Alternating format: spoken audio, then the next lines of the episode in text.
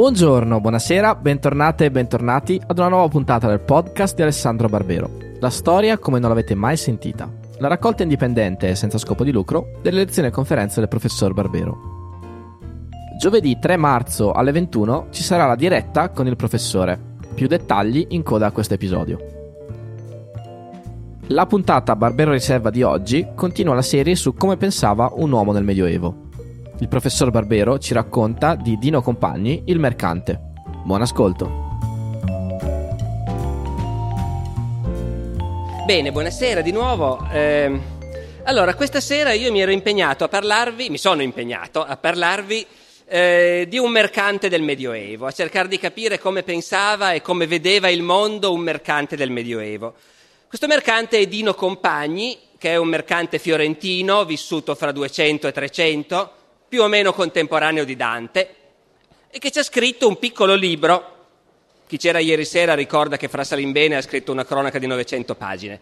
Ecco, Dino Compagni ha scritto un piccolo libro, eh, molto più maneggevole, in cui ha voluto raccontare certe cose importanti che sono successe a Firenze quando lui non solo abitava lì, ma era anche un uomo che contava a Firenze, Dino. E in questo senso mi sono detto che forse Mm, a pensarci meglio, anziché dirvi come pensava, come vedeva il mondo, un mercante del Medioevo, avrei forse fatto meglio a dire come vedeva il mondo un politico del Medioevo, perché in realtà Dino è innanzitutto un uomo di politica. Il Dino che si racconta in questa cronaca è innanzitutto uno che ha fatto politica a Firenze e che ci racconta cosa voleva dire fare politica nella Firenze dei comuni, nella Firenze dei Guelfi e dei Ghibellini, dei bianchi e dei neri. Non era uno scherzo fare politica in quel mondo, ben inteso. Dino naturalmente è un mercante, è un imprenditore, è un imprenditore che appartiene alla corporazione di Por Santa Maria, che ha questo nome un po' curioso, è una corporazione fiorentina che si occupa di grande commercio che si occupa di import-export di panni. Dino ha una sua ditta importante, è un uomo ricco, però è un uomo che per una certa fase della sua vita fa politica. Si trova al governo della città. Poi le cose gli vanno male, la sua parte viene sconfitta, viene buttato fuori dalla politica, continua a vivere a Firenze, continua a fare il suo mestiere di imprenditore, e però ha dentro questa cosa che lo rode, che lui per un po' di tempo è stato al potere, ha cercato, dice lui, di evitare che le cose andassero così male come stanno andando. Eh, e adesso che vede che le cose vanno veramente male, e lui rimpiange un po' gli anni in cui è stato seduto su quelle poltrone e aveva la possibilità di incidere, insomma, e dice almeno mi è venuta voglia di scrivere, di scrivere per raccontare, se non altro, quello che ho visto che non sono cose edificanti per niente, dice. Mi è venuta voglia di scrivere, per un po' di tempo ho tenuto duro perché dicevo tanto non sono capace. È un mercante, non sa il latino. Non è come Fra Salimbene che abbiamo conosciuto ieri sera, che il latino lo sa perfettamente, pensa in latino, è in grado di scrivere in latino. No, no, Dino scrive in italiano. Sa leggere e scrivere come sa far di conto, perché è un uomo di commercio, è un uomo d'azienda, deve saper tenere i conti ma il latino non lo sa o lo sa poco. Lui scrive in italiano, in toscano. Dice pensavo di non essere capace. Poi soprattutto dice ho lasciato perdere per un bel po' credendo che altri scrivesse. E questa è una cosa che secondo me è significativa, a me ha colpito. Voi capite, siamo in un mondo dove non ci sono i giornali, la televisione, non c'è niente. Succedono grandi avvenimenti la politica ha i suoi conflitti anche violentissimi, ci sono grandi cambiamenti nel potere, nel governo, avvengono queste grandi cose e in futuro cosa ne sapranno? E in futuro ne sapranno qualcosa se qualcuno scrive, perché se non c'è qualcuno che scrive si perderà la memoria di tutto questo. E Dino dice io credendo che altri scrivesse per molto tempo ho lasciato perdere. Poi gli è venuta voglia di scrivere lui, di dire la sua. E quindi dice la sua. Però appunto, la sua è la voce di un uomo che è stato in politica, che è stato influente, che poi a un certo punto ha perso, è stato buttato fuori e quindi noi ovviamente ci dobbiamo fare la tara sui giudizi di valore. Però a noi non interessa qui decidere se erano meglio i guelfi o i ghibellini, meglio i bianchi o meglio i neri. Qui come dire, la scommessa è provare a capire come vedeva il mondo Dino Compagni, mercante della corporazione di Por Santa Maria al tempo di Dante. E allora? E allora cominciamo a raccontare come mai un mercante come Dino Compagni, un imprenditore, si trova a un certo punto al governo della città. Non è una cosa così ovvia, perché non voglio richiamarmi sempre a quello che ho detto ieri, perché magari tanta gente che c'è qua giustamente ieri non c'era, però ieri abbiamo parlato di un frate francescano che però era di nobile famiglia, apparteneva a una grande famiglia di cavalieri di Parma. Ecco, nei comuni italiani c'era una nobiltà di grandi famiglie, nobili, gente che aveva degli antenati, uno stemma, delle terre, dei castelli, delle torri in città, dei cavalli, delle armi, l'abitudine a combattere, l'abitudine a partecipare ai tornei. Questi gentiluomini, come li chiamavano loro, per tanto tempo erano stati quelli che avevano comandato nelle città. Comandavano loro, i mercanti stavano a bottega, stavano al fondaco, gli artigiani stavano a lavorare, nei comuni comandavano i nobili, comandavano i cavalieri. E l'ammirazione per i nobili, per i cavalieri, per questa gente che appartiene a un mondo superiore, socialmente dico, fa ancora parte della visione del mondo di Dino Compagni. Dino Compagni, che è un mercante, non è uno di loro. E anzi, con loro, lo vedremo, non avrebbe neanche nessun interesse in comune. Anzi, con i nobili lui, quando è in politica, ha in realtà degli scontri durissimi. Però, per un uomo di quell'epoca, eh, i gentiluomini, i cavalieri sono ancora qualche cosa, insomma, di fronte a cui istintivamente uno si leva il cappello davanti ai cavalieri. Voi pensate che a Firenze ci sono una serie di abitudini. Dino le racconta. Una volta era un funerale, si seppelliva una donna dei Frescobaldi, c'era un sacco di gente in piazza e come si usa da noi a Firenze, tutti i cittadini sedevano a terra su stuoie nel Medioevo avevano pochi mobili e si sedevano a terra con una facilità, una disinvoltura con cui oggi noi non lo faremmo più. Dice Dino, come si usa da noi a Firenze, al funerale tutti i cittadini erano seduti per terra su stuoie, tranne i cavalieri e i dottori. Quelli erano seduti su panche, più in alto. I dottori sono i laureati dell'università, vabbè non mi soffermerò sul fatto che il prestigio dei professori universitari una volta, vabbè comunque, eh, una volta era maggiore, comunque, in ogni caso i cavalieri e i dottori, i laureati in legge, i giudici, ecco, quelli stavano sulle panche, gli altri sotto. E non è soltanto una questione di onore, i cavalieri sono i cittadini che contano di più da tutti i punti di vista. A un certo punto a Firenze hanno esiliato un certo numero di cittadini per ragioni politiche poi si pentono, si accorgono che si sono sbagliati, li fanno tornare e gli danno un risarcimento. Dice Dino, ma di più ai cavalieri e di meno agli altri.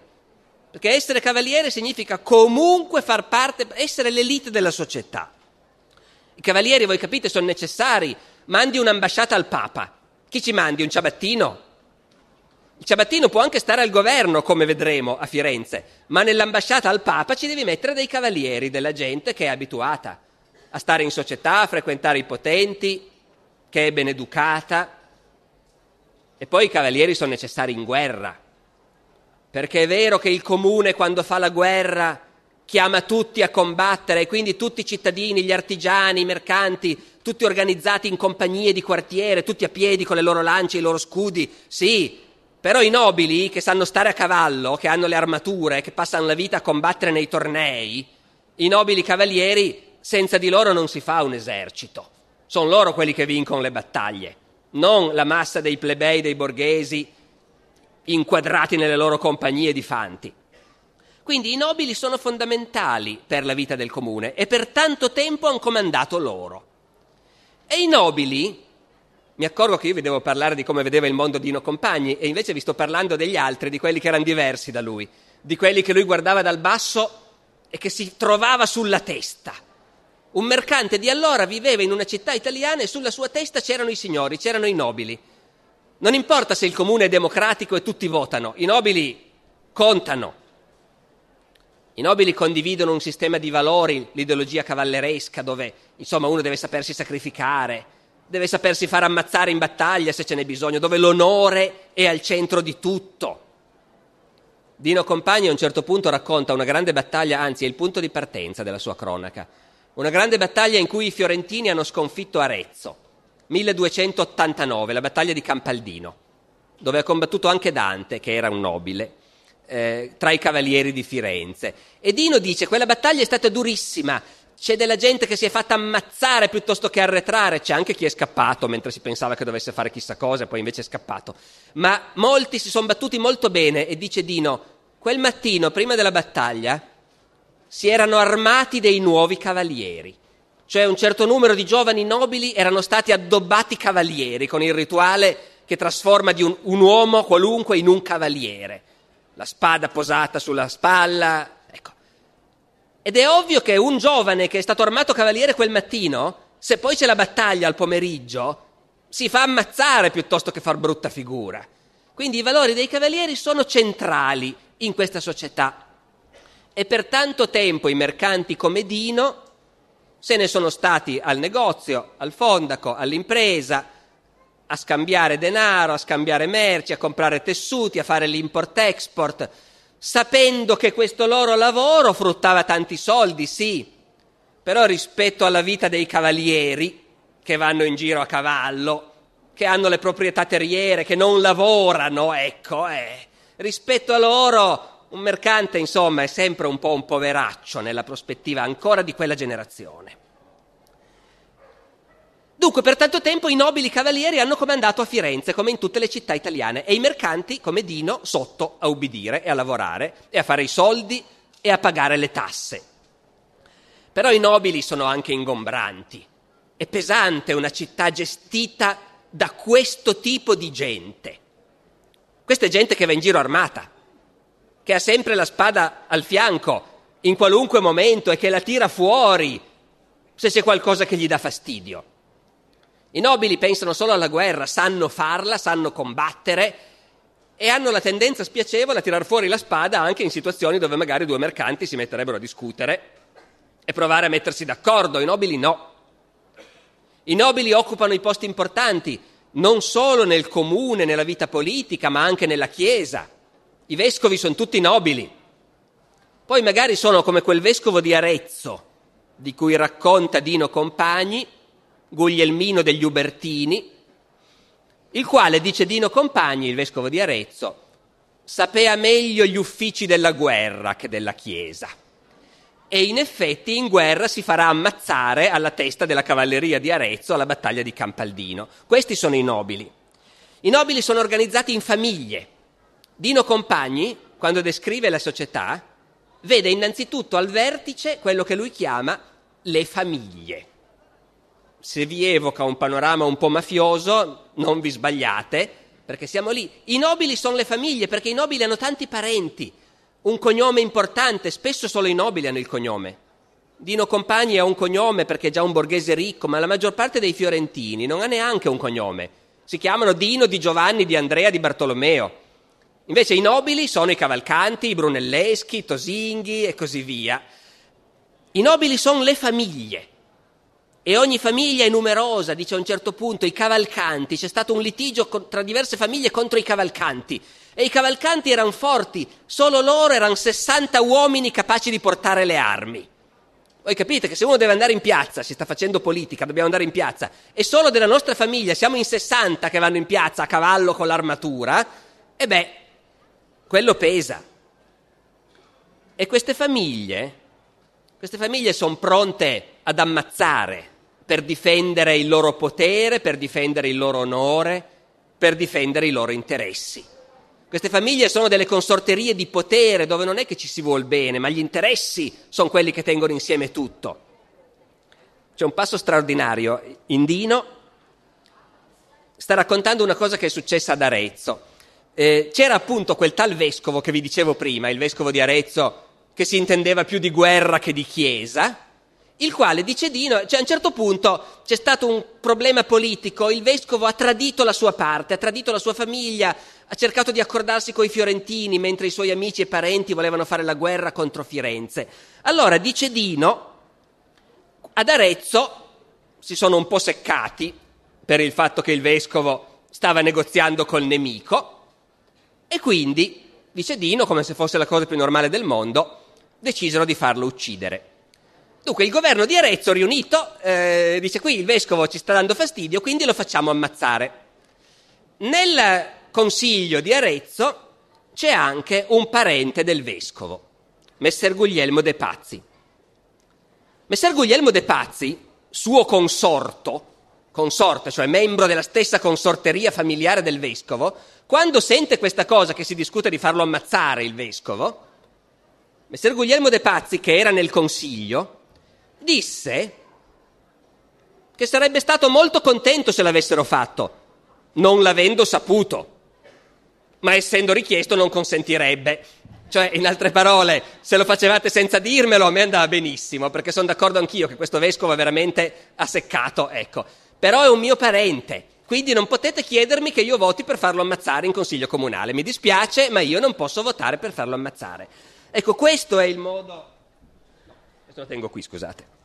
Questo è il modo in cui i nobili fanno politica. I nobili fanno politica e hanno sempre la spada al fianco e sono pronti a tirarla fuori.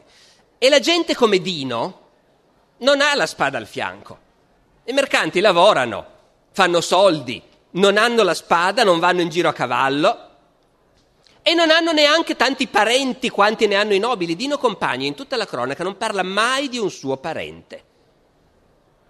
Per i nobili la famiglia è tutto, i parenti vengono fuori continuamente, tutto gira intorno alla parentela. Dino non ne ha di parenti, è un uomo che si è fatto da solo, ecco, è un self-made man veramente, come tanti di questi popolani di Firenze. I nobili hanno gestito Firenze per tanto tempo, ma non l'hanno gestita pacificamente, perché fra loro si scannano.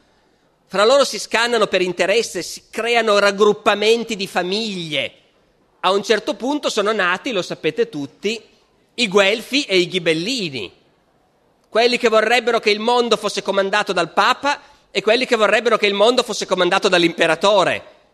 Ma in realtà uno diventa guelfo perché la famiglia nobile rivale sta con i ghibellini e quelli ci hanno fatto uno sgarbo tanti anni fa, non ci si... quale sgarbo? Bah, non ci ricordiamo neanche più veramente, però si sa che con quelli siamo nemici e se loro sono ghibellini noi siamo guelfi. A Dino Compagni di tutto questo non importa niente. Lui è un uomo d'affari che pensa a fare i soldi, a importare i pani dalla, dalla Francia, però sa che nella sua città per tanto tempo hanno dominato queste fazioni di grandi famiglie nobili, le maladette parti. Perché è proprio questa divisione della città in partiti che per la gente come Dino è il punto di partenza di tutti i mali, se fossimo tutti uniti, ne riparleremo, invece non siamo tutti uniti. Queste clientele che si costruiscono intorno alle grandi famiglie sono forti, sono radicate, non sono solo i nobili, hanno i loro seguaci. Una grande famiglia nobile possiede tante case in città, le dà in affitto, possiede botteghe, le dà in affitto. Se tu sei un affittuario degli Uberti, stai con loro. Se sei uno, un, dire, un imprenditore che lavora per gli Uberti, eh, stai con loro comunque. Gli Uberti, lo sapete, sono la grande famiglia ghibellina che a un certo punto viene cacciata da Firenze quando vincono i Guelfi e non torneranno mai più. Tutti ricordano Farinata degli Uberti nell'inferno di Dante. Ecco, Dino racconta che a un certo punto c'è una tregua c'è un momento di tregua in cui si fa una cosa che non si era mai vista. Si mettono d'accordo e lasciano rientrare i ghibellini esiliati a Firenze. Durerà pochissimo. Dopo pochi mesi litigano, li ributtano fuori. Ma in quel momento che i ghibellini esiliati sono tornati a Firenze e per la prima volta sono tornati gli Uberti a Firenze e si sono visti gli Uberti entrare a Firenze a cavallo con i loro scudi, col loro stemma, dice Dino, si vedeva tanta gente, vecchi ghibellini, uomini e donne che correvano a baciare lo stemma degli Uberti, dopo 50 anni che gli Uberti erano esiliati dalla città. Quindi queste parti sono radicate, sono profondamente radicate, questo è un mondo fazioso, faziosissimo, dove, a differenza della nostra faziosità politica di oggi, loro hanno uno sfogo maggiore, quando proprio non ne puoi più gli altri li ammazzi. Ecco, eh, di fronte a questa situazione la gente come Dino a un certo punto non ne può più. La gente come Dino che vorrebbe lavorare, fare i soldi in una città pacifica, a un certo punto decide che i nobili sono la maledizione di questa città. Se non ci fossero i nobili si starebbe tanto bene, tutti a lavorare, niente Guelfi né Ghibellini. E allora nasce quello che loro chiamano il governo di popolo. Popolo è una parola grossa. Popolo vorrebbe dire tutti tranne i nobili. In realtà a Firenze popolo vuol dire, come dire, la brava gente che paga le tasse, quindi innanzitutto gli imprenditori, quelli che hanno bottega, che hanno un'impresa, quello è il popolo. A Firenze fanno a un certo punto un governo di popolo che sarebbe come dire oggi un governo della Confindustria sostanzialmente. Al vertice del comune mettono una giunta di sei priori e questi sei priori sono nominati dalle corporazioni. Le corporazioni sono le organizzazioni appunto confindustriali sostanzialmente, loro ne hanno tante, i pellicciai, eh, gli imprenditori della seta, quelli della lana, i notai, i medici, ecco il governo è in mano a questi. Ed è in questa fase che un uomo come Dino si trova al governo, perché finché comandavano i nobili, gli uomini come Dino stavano a bottega. Quando Firenze, a fine 200, fa questo esperimento di democrazia allargata, allargata fin dove si può, perché gli operai di Dino non stanno al governo. Lui però, che è un imprenditore che di fronte ai nobili Buondelmonti si toglie il cappello, invece si trova fra quelli che vanno al governo e spesso si trova in un organismo di potere. Tenete conto che il governo di una città italiana comunale è fatto di infinite commissioni, sottocommissioni, consigli, giunte, fatte di sei uomini, di dodici, di diciotto, di quattro, che durano pochissimo, li cambiano continuamente, al massimo stanno in carica un anno ma spesso stanno in carica anche molto meno. I sei priori che rappresentano il vero governo della città, che prendono le decisioni decisive, se così si può dire, i sei priori cambiano ogni due mesi. È come se il Presidente del Consiglio e il Consiglio dei Ministri cambiassero ogni due mesi, perché a loro sembra l'unico modo per evitare che certa gente prenda troppo potere e cominci a fare troppo i suoi affari. Dunque queste commissioni ruotano, un sacco di cittadini vengono chiamati a partecipare al governo. E i nobili non sono mica tanto contenti. Il grande dramma della Firenze vista da Dino Compagni è che abbiamo fatto questo governo di popolo e noi governeremmo bene la città nell'interesse collettivo e invece ci sono i nobili con i loro amici, con i loro partiti, con le loro fazioni che pensano soltanto all'interesse loro, nessuno pensa all'interesse collettivo, all'interesse pubblico e gli scontri di interesse sono frequenti. C'è un conflitto con Arezzo, per l'appunto. Dino e tanti altri bravi popolani sarebbero dell'idea, vabbè, ma perché bisogna fare la guerra contro Arezzo? Ci mettiamo d'accordo, discutiamo, non facciamola. I nobili la vogliono fare la guerra, perché a loro conviene, loro la sanno fare, se si fa la guerra sono stipendi d'oro per i nobili e bottino e vuol dire che loro conteranno e se la guerra si vince, chi l'ha vinta? Noi, i nobili e quindi i mercanti stessero un po' al loro posto, quindi ai nobili conviene. Alla fine la guerra si fa, con tutto che Dino era al governo in quel momento e aveva votato contro, però la guerra si è fatta.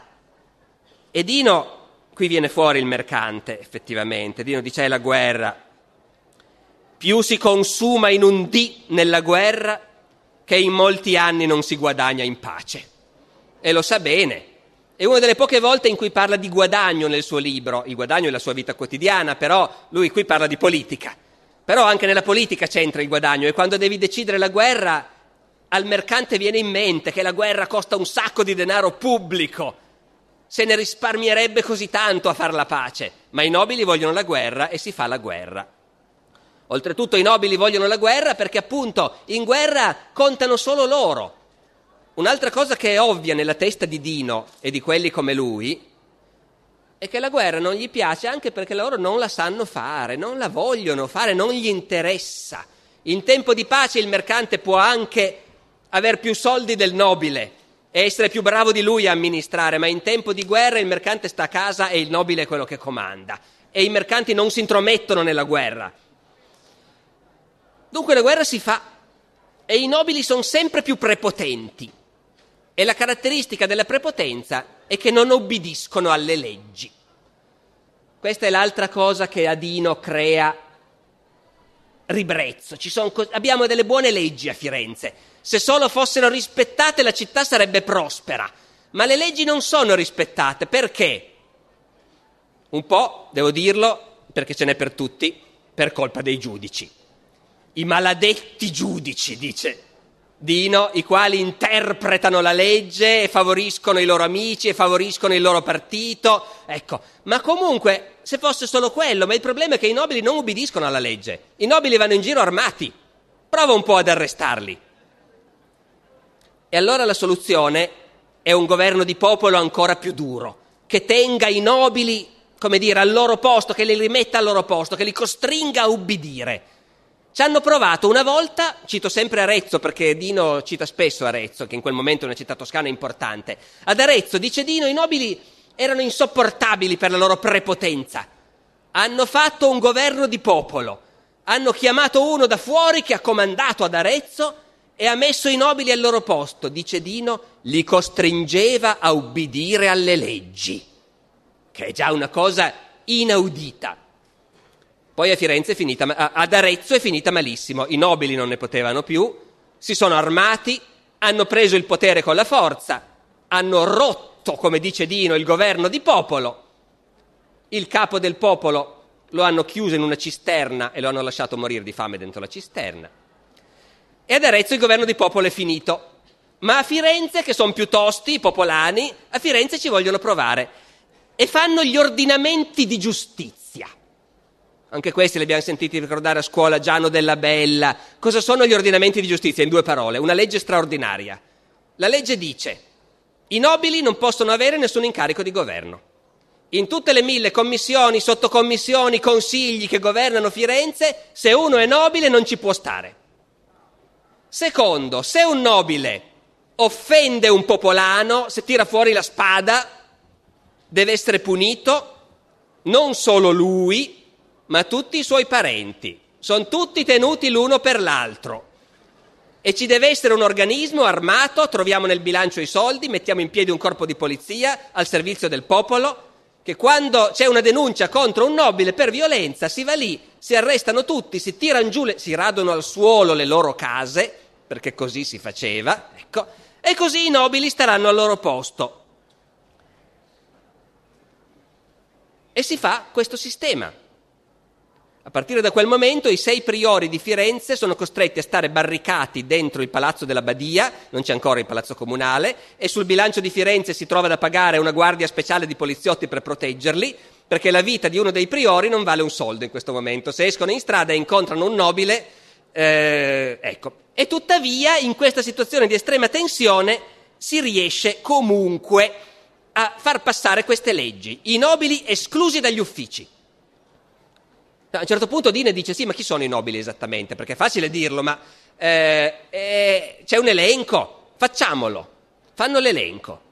Ogni famiglia che ha avuto un cavaliere fra i suoi è da considerare famiglia nobile, famiglia di magnati. Se avete avuto un cavaliere non siete dei nostri, perché noi siamo quella gente pacifica che vuole lavorare e far soldi e che non va in giro armata. Quindi quelli che hanno dei cavalieri sono gli altri, noi non li vogliamo, non possono governare Firenze. I nobili ovviamente tanto contenti non sono, lo capite anche voi. I nobili sono fuori di sé dalla rabbia, tanto più che hanno fatto la guerra contro Arezzo, l'hanno vinta, hanno vinto la battaglia di Campaldino e per tutto ringraziamento li hanno buttati fuori dal governo.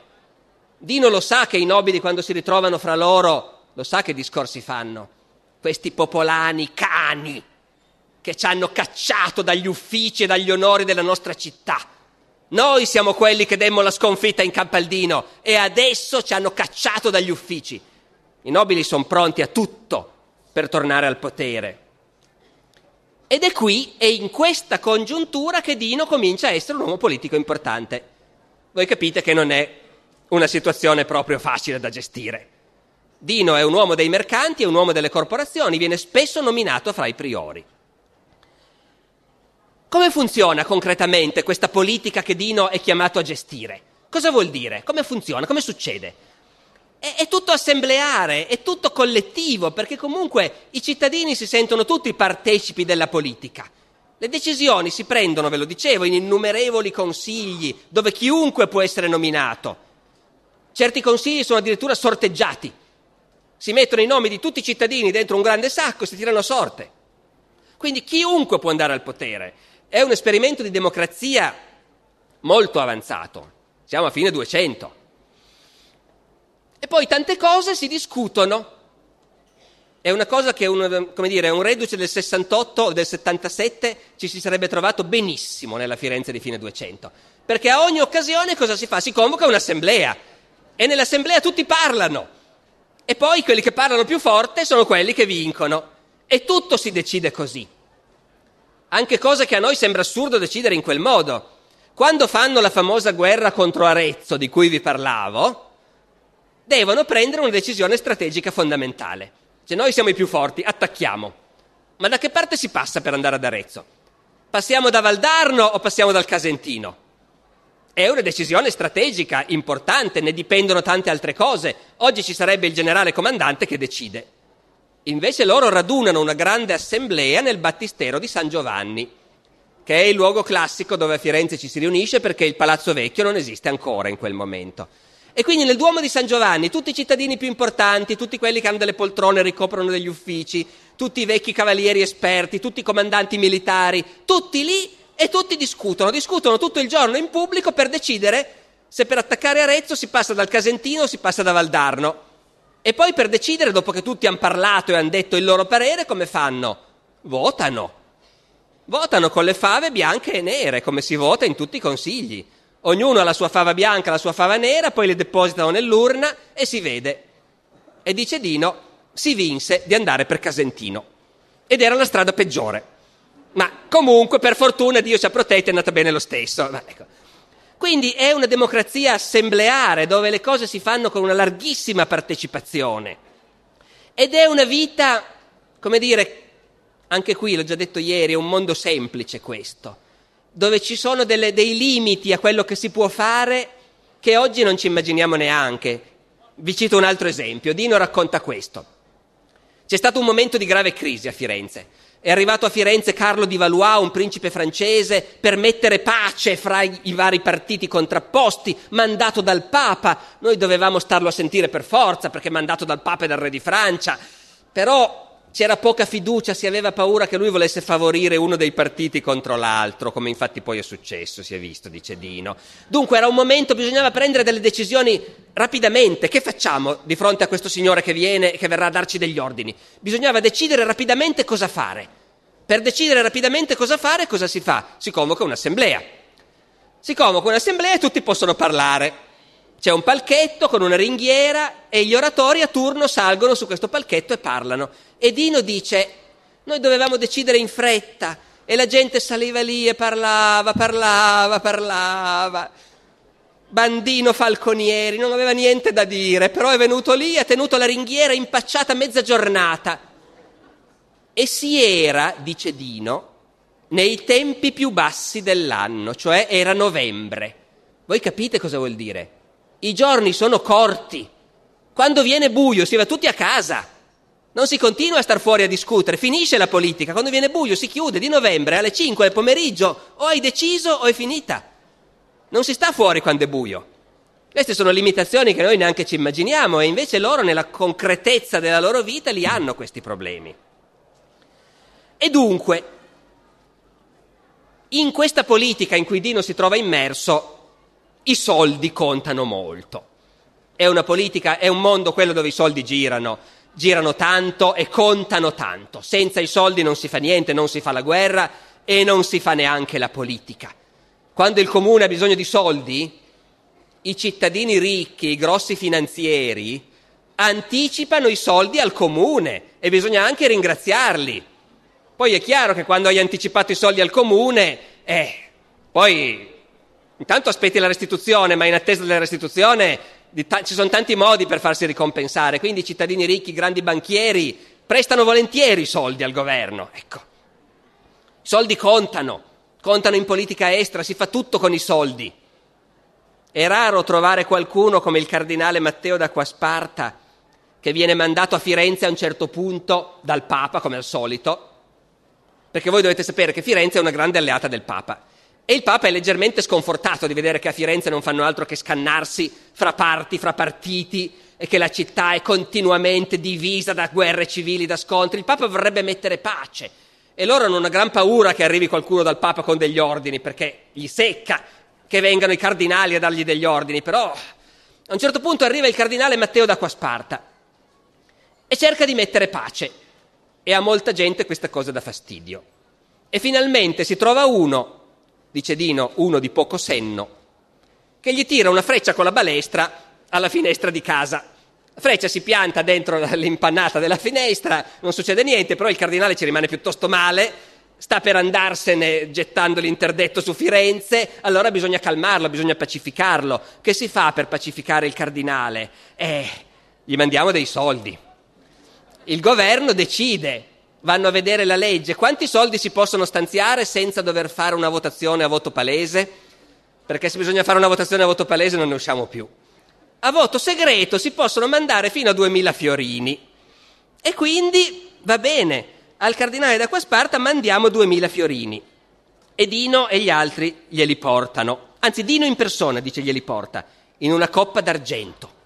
Gli porta i 2000 fiorini nuovi, dice, appena coniati, e gli dice al cardinale Messere, guardate, sono pochi, lo so, 2000 fiorini sono una somma colossale, ma comunque sono pochi, ma di più non si può spendere senza fare il voto palese, quindi abbiate pazienza.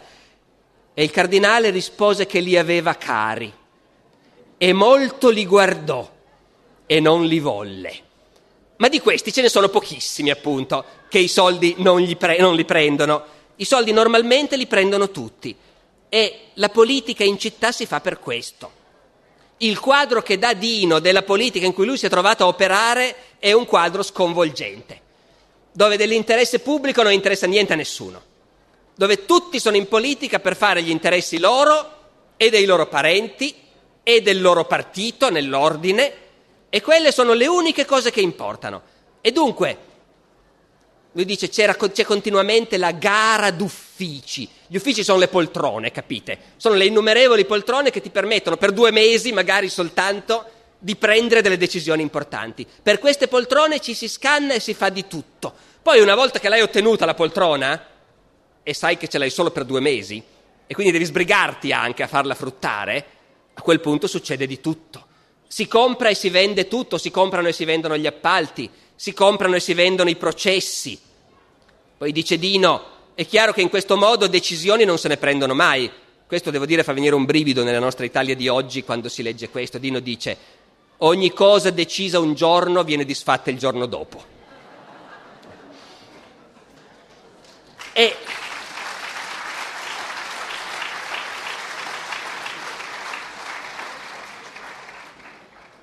E lo cito ancora, il male per legge non si punisce. Come il malfattore ha degli amici e può moneta spendere, così è liberato dal maleficio fatto.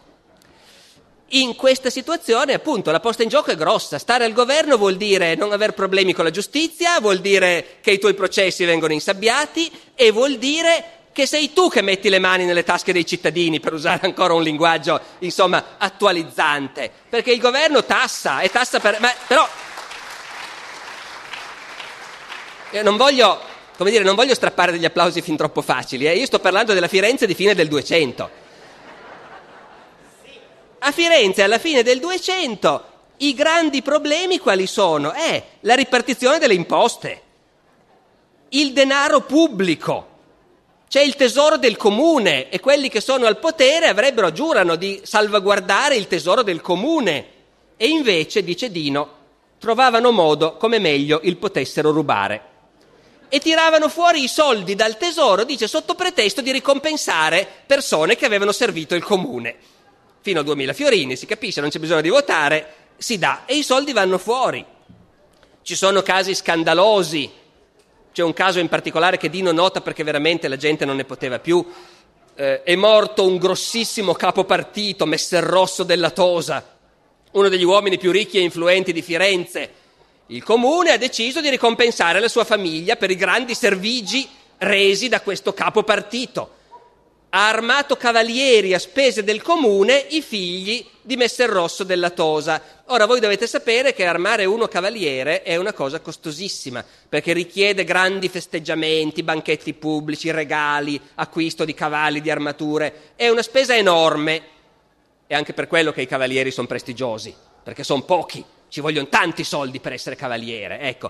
Il comune decide che col denaro pubblico si armano cavalieri e si coprono di regali i due figli di questo ricchissimo capopartito e la gente, la gente mormora, ma non può farci niente, si accontenta di prenderli in giro. La gente dice, qualcuno ha fatto il conto che tutti i soldi spesi per armare cavalieri, questi due figli di papà, più o meno equivalevano alle tasse pagate dalle povere operaie che lavorano nei filatoi e che fanno la fame e che si tolgono il pane di bocca per pagare le tasse, le operaie del filatoio. Per cui dice, li chiamavano i cavalieri del filatoio. E va bene, però, come dire, magra consolazione tutto sommato, perché chi è al governo coi soldi pubblici fa quello che vuole. E ogni tanto arriva qualcuno che dice ma non è possibile, dove finiscono i soldi? Bisogna vedere, bisogna fare i conti. Ma Dino sa benissimo che quando arriva qualcuno a dire queste cose è perché la sua fazione in quel momento non è al governo e vuole buttare giù gli altri. E quindi la fazione che non è al governo è sempre pronta a chiamare i cittadini in piazza e dire ma i soldi dove sono finiti? Non è possibile che per la guerra contro Arezzo se ne sono spesi così tanti. Chi è che se li è messi in tasca? Però Dino ci crede poco che questa classe politica fatta di grandi nobili sia in grado realmente di moralizzare la vita pubblica. Lui si trova al governo più volte e il suo ideale è di cercare di pacificare le parti, di fare lo dice lui, eh, sia chiaro, intendiamoci. Dice lui che il suo ideale è di fare l'interesse comune, fare, fare in modo che nessun partito prevalga, mettere fine alle ruberie. Lui si trova al governo ma è stritolato da queste forze contrapposte. Notate che, come vi dicevo, il governo dei sei priori dura due mesi. Dopo due mesi si sa che vanno via, se ne nominano altri sei. Bene, in certi momenti l'opposizione scende in piazza e minaccia cataclismi perché vuole le dimissioni dei priori.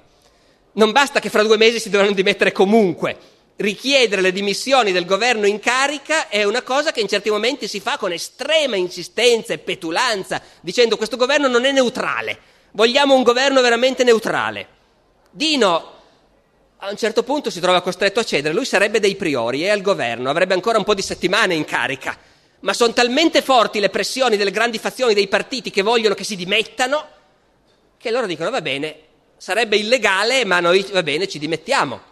Convochiamo una riunione di tutti i capi partito e nominiamo un nuovo governo.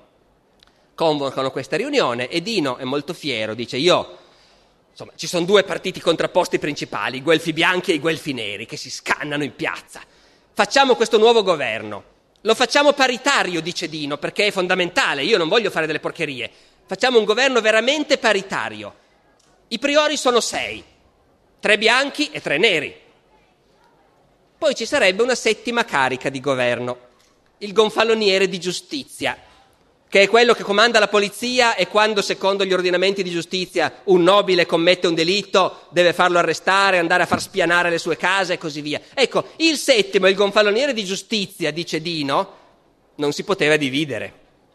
Perciò come fanno non potendolo dividere? Vogliono fare un governo assolutamente paritario, che tutti i partiti siano soddisfatti. Come si fa con il settimo? Dice Dino, beh, abbiamo scelto uno che valeva così poco che non poteva fare paura a nessuno. Come vedete il manuale Cencelli non l'ha inventato nessuno, loro hanno esattamente questa stessa preoccupazione di ripartizione. Ebbene, dice Dino, lì mentre eravamo a discutere, stavamo facendo il nuovo governo con tre da una parte, tre dall'altra, equilibrato, è arrivato uno dei capi partito dei neri, lui fa nomi e cognomi, mi ha preso da parte e mi ha detto, ma senti Dino, ma non si potrebbe fare che date più posti a noi e di meno a quegli altri? E Dino, di fronte a questa cosa, è indignato, perché voi capite che questa politica io la sto raccontando come una politica, ma poi la parte che si trova in minoranza rischia che un bel giorno gli fanno la pelle fisicamente, perché quello è, come dire, lo sbocco poi delle rivalità. Dino ha questa idea che lui sta facendo finalmente un governo, insomma, equilibrato, dove ci sono la destra e la sinistra, i bianchi e i neri, parti uguali, e poi arriva uno a dirgli, ma senti, dai più posti a noi invece. Lui dice, io la parte del Giuda non la voglio fare. E io gli risposi che innanzi che io facessi tanto tradimento, darei i miei figliuoli a mangiare i cani. Dopodiché per questa volta tiene duro e riesce a resistere e questo governo così equilibrato, fatto in parti uguali, dove i due partiti avversi sono rappresentati alla pari, provate a indovinare se dura a lungo o no, non dura niente, immediatamente ricade e si ricomincia.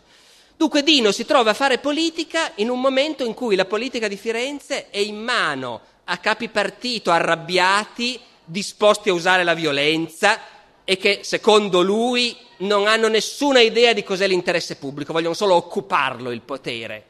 E lui rappresenta se stesso, va a sapere poi, eh, noi abbiamo la sua voce. Però lui, lui di questi partiti non fa parte, lui è un uomo modesto, è un piccolo imprenditore, è finito al governo perché il sistema è quello. Lui, lui il suo ideale è la concordia.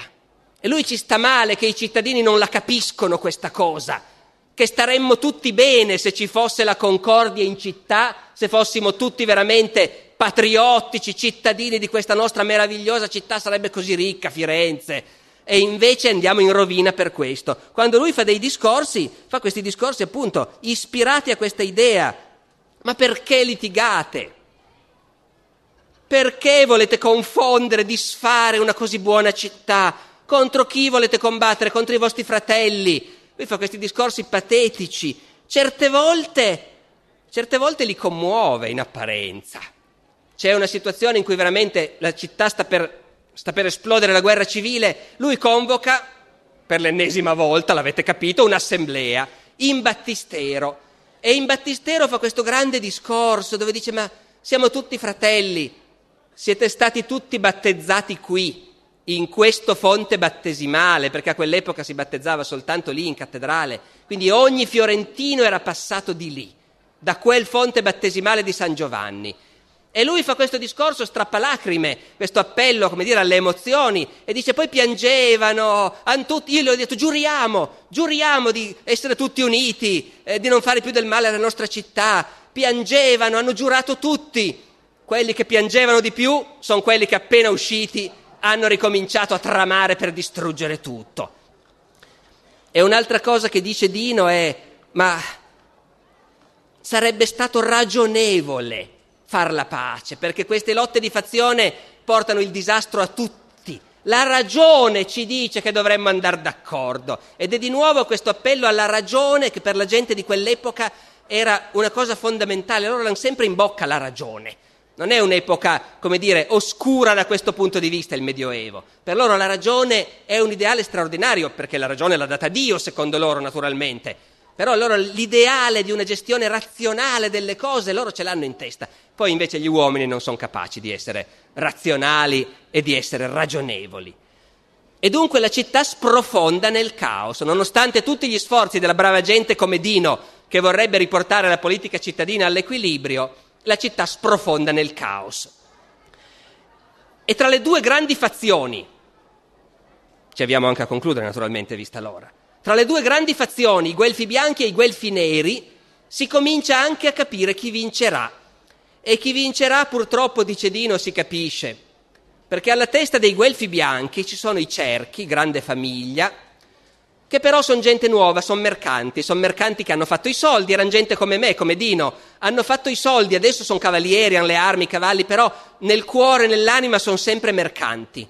E invece dall'altra parte, alla testa dei neri, ci sono dei baroni, ci sono i donati, che sono dei grandi nobili antichi, abituati a fare la guerra. E vedendo questo, la gente che capisce come va il mondo, dice Dino, ha cominciato a un certo punto a dire, eh, qui non c'è partita Qui da una parte abbiamo i cerchi e sono mercatanti e naturalmente sono vili e i loro nemici sono maestri di guerra e crudeli uomini. Se un partito è guidato da mercanti e l'altro partito è guidato da nobili cavalieri, non c'è, non c'è, partita appunto, perché i mercanti cercheranno sempre il compromesso, la pacificazione, non hanno voglia di dire sai che c'è, tiriamo fuori le spade e vediamo chi è più uomo. E invece ai nobili viene naturale ragionare così. I nobili, piuttosto che accettare il compromesso, la pacificazione, tirano fuori le spade. E Dino lo ammette, noi stessi, io e gli altri mercanti che eravamo al governo in quel momento, lui scrive anni dopo, quando ormai è andata a finire malissimo, noi che eravamo al governo in quel momento siamo stati deboli. Siamo stati vili, non abbiamo capito. Non abbiamo capito che non era più il momento di mediare. Noi abbiamo cercato di mediare, abbiamo cercato di convocare assemblee, di convocare riunioni, di mettere insieme tutti, di pacificarli e abbiamo perso il momento giusto, perché non bisognava fare quello, non era quello il momento, non bisognava trattare di pace, bisognava, dice Dino, arrotare i ferri, cioè affilare le spade. E noi che eravamo mercanti, quello non l'abbiamo capito. Ecco, in questa politica della Firenze medievale, voi vi sarete accorti che finora è mancata completamente una cosa. Io non ho mai parlato, neanche lontanamente, della dimensione religiosa. Noi siamo abituati a pensare agli uomini del Medioevo, e abbiamo ragione, come una società profondamente religiosa, dove la fede cristiana conta e conta molto. È vero, conta molto per l'interiorità di ciascuno, ma in questa politica dei comuni italiani la religione non conta niente. È una politica talmente feroce, talmente spietata, dove l'unica posta è il potere, che la religione non conta niente. Chi la religione dentro di sé la sente, vede la contraddizione. Dino, Dino a un certo punto li ha fatti giurare, ha fatto giurare tutti i cittadini più importanti, tutti i capi partito in San Giovanni, che avrebbero fatto la pace. Anni dopo, dice Dino, io continuo a pensarci a questa cosa che ho fatto e ho paura e sono pentito di averlo fatto, perché quelli si sono dannati tutti. Hanno tutti giurato e non ce n'è uno che l'abbia mantenuto questo giuramento, ma sono io che li ho fatti giurare. Non avrei dovuto farlo. La dimensione religiosa è l'estrema risorsa di chi in politica ormai sente che sta perdendo e non ce la fa più. Allora ricorre a quello. Dino a un certo punto dice abbiamo fatto anche questo. Sempre al governo lui. Sempre i partiti armati contro l'uno contro l'altro, la città che sta per sprofondare nella guerra civile. Dino dice è arrivato un frate, un santo frate, un uomo religioso, ben conosciuto. Ci ha detto perché non fate una processione? una grande processione in città per invocare la protezione di Dio e perché tutti i cittadini nella processione possano ritrovare la loro unità. E dice Dino, sì, l'abbiamo fatta, abbiamo fatta la processione. Lui ci credeva in quel momento, ma non ci crede già quasi più nessuno in realtà in città. Tant'è vero che Dino dice, abbiamo fatto la processione e molti ci schernirono dicendo che meglio era arrotare i ferri, appunto, di nuovo era meglio affilare le spade e non fare la processione. La religione dalla politica è già fuori, non c'è niente da fare. In quella politica c'è soltanto il potere da prendere, arraffare a tutti i costi, in tutti i modi, e la religione rimane come rimane. Rimane come la consolazione di quelli che hanno perso alla fine. Dino, Dino, perde perché a un certo punto i capi partito violenti prendono il potere ed è finita con i piccoli mercanti chiamati al governo che tornino alle loro imprese, alle loro aziende. Dino rimane ancora tanti anni a Firenze. Non è coinvolto nelle parti, lo lasciano stare. Mentre quelli della parte bianca che perde vengono esiliati in massa da Firenze, è il momento in cui anche Dante Alighieri viene esiliato da Firenze perché stava col partito che ha perso. Dino no, è uno che non conta, è stato al governo quando i mercanti credevano di comandare loro, ma adesso è finita, ci sono di nuovo i nobili cavalieri che comandano, intendiamoci, d'accordo con i mercanti più ricchi, perché i mercanti più ricchi e i finanzieri grossi hanno capito presto che a loro in realtà conveniva mettersi con i nobili e sposare le loro figlie e partecipare ai loro tornei e costruirsi dei bei palazzi, delle torri e comprare i cavalli e le armi e stare con i nobili. E i piccoli imprenditori e i bottegai e gli artigiani sì, possono restare in città ma basta con la politica, con la politica importante, hanno chiuso quelli, Dino ha chiuso. Vivrà ancora molti anni gestendo la sua compagnia di import-export e aspettando di vedere se Dio punisce tutti questi malvagi che hanno, fatto, hanno portato la città alla rovina, secondo lui. Aspetta, perché la giustizia di Dio è lenta. Aspetta. A un certo punto gli sembra che però le cose si stiano mettendo bene, perché scende in Italia l'imperatore Enrico VII e l'imperatore Enrico VII scende in Italia e sembra che sia arrivato il Castigamatti, che riporterà l'ordine, che porterà la pace. E Dino è entusiasta, ci crede. Voi capite che razza di rinuncia è? La città da sola non si può governare. Non esiste. Deve venire qualcuno da fuori, più grosso e più forte di noi, che ci comandi e allora forse sapremo stare in pace e saremo governati bene. Arriva l'imperatore, dice Dino, e sta venendo, lui lo aspetta, sta scendendo in Italia mettendo pace come fosse uno angelo di Dio. Perché in ogni città che tocca pacifica i partiti, fa rientrare gli esiliati, questa è la grande speranza. Quando Dino scrive sta ancora aspettando che l'imperatore arrivi. Eh, non succederà niente, naturalmente, neanche stavolta l'imperatore non farà niente. Dino non lo sa ancora. E poi sta a guardare Dino cosa succede ai grandi capipartito, a quelli che erano, come dire, alla guida delle fazioni quando hanno distrutto il governo di popolo e hanno riportato, come dire, l'affermazione violenta più brutale al potere della città. E i grandi capipartito, eh, Dino è fortunato, vive a lungo, prima o poi muoiono. E vedendoli morire uno dopo l'altro, Dino si dice, beh, dopo tutto una giustizia c'è in questo mondo, ecco. Noi in politica abbiamo perso, ci hanno buttati fuori dal potere, si sono presi tutto loro, però Dio è là e vede e uno dopo l'altro li va a prendere. E c'è quello che è inciampato mentre andava per strada e si è rotto il ginocchio e i chirurghi l'hanno torturato per un mese e poi gli è venuta la cancrena ed è crepato. E uno dopo l'altro muoiono e Dino sta a vedere e si dice sì, dopo tutto la giustizia di Dio c'è e arriva. Ecco, quelli erano uomini del Medioevo e avevano questa speranza di fronte alla politica del loro tempo. Ma noi non siamo qui per fare dei paralleli con l'oggi, ero qui per raccontarvi come vedeva il mondo un mercante fiorentino. Grazie. Grazie per aver ascoltato questa puntata del podcast di Alessandro Barbero. Nella descrizione dell'episodio trovate il link al sito del Festival della Mente. Da qui viene questa lezione. Le altre puntate della serie, come pensavo un uomo nel Medioevo, le trovate pubblicate come episodi 19 e 21. È arrivato marzo e con marzo è arrivata anche l'intervista del podcast al professore. Saremo in diretta con il professore giovedì 3 marzo dalle 21. Seguite Barbero Podcast su Twitter o Instagram per sapere dove seguire l'intervista, che sarà comunque pubblicata domenica prossima come puntata del podcast. Come sempre ci troviamo tutti mercoledì sera alle 21 sulla community per l'inevitabile parco del mercoledì. Un'oretta di chiacchiere solo audio tra appassionati. Informazioni su barberopodcast.it slash community. La musica è come sempre il Judge Street Shuffle di Kevin MacLeod in competech.com, pubblicate con licenza Creative Commons CC BY 4.0. Ci sentiamo la settimana prossima con una nuova puntata del podcast di Alessandro Barbero. E che puntata! Ciao!